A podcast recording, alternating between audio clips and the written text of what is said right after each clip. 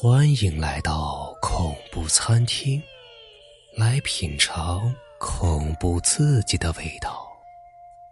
本节目由喜马拉雅独家播出。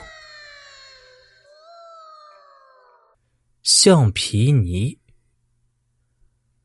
最近一段时间啊，莲花的睡眠质量是特别不好，也不知怎么了，一旦睡着，他就觉得闷得慌。就像自己鼻子和嘴巴都捂住了一样，常常会让他非常痛苦的醒来。有时候啊，他甚至觉得自己几乎要在睡梦中被憋死。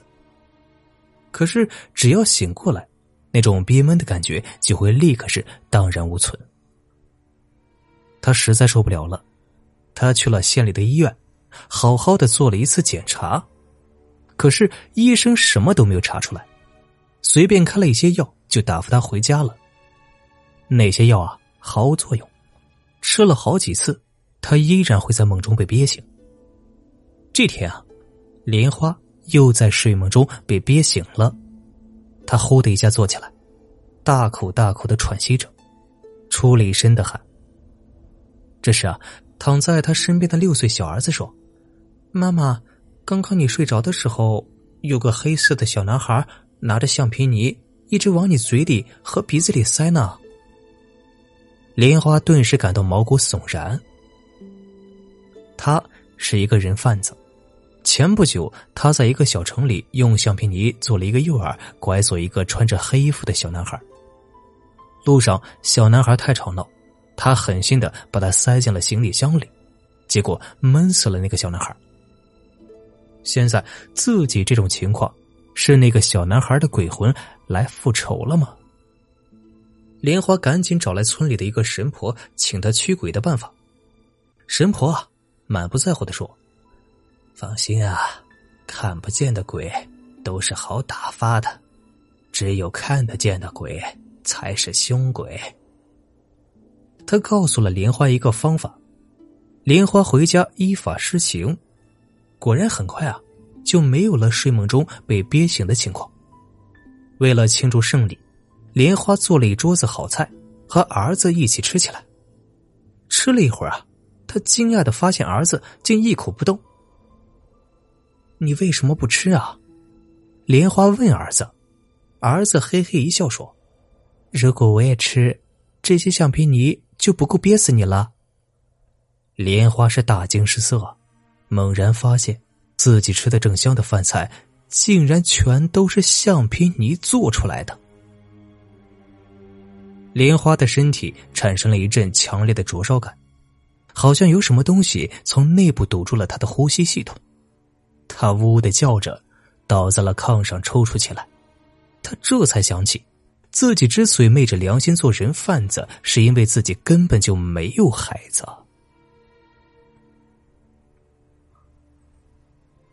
记号。下班回家，小贤发现自己家门上被画了一个叉，他立刻意识到这可能是小偷踩点儿。家里只有自己和一只宠物狗，自己平时白天基本上都不在家，这小偷一定是盯上了自己。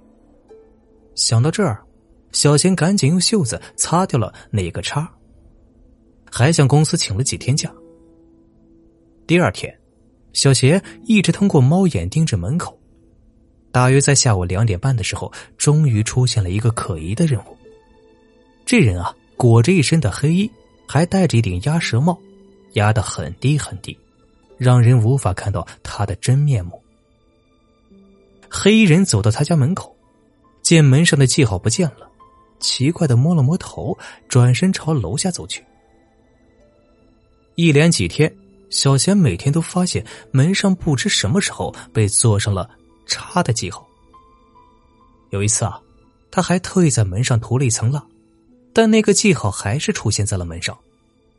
他找来物业询问最近有没有失窃案，得到的答复却是没有。不相信的他请求物业公司经理给他看当天的监控录像，竟然没有看到那个奇怪的黑衣人。这时啊。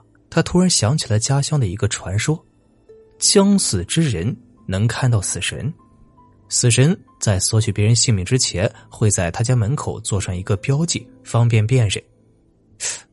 难道这个人是死神吗？那个神秘人又一次的来到了小贤家门前，这一次啊，他看都没有看，直接走了过去，上了楼。小贤笑了，一个小时前，他在楼上的一个住户门前做了叉的标记，而且把自己门上的擦掉。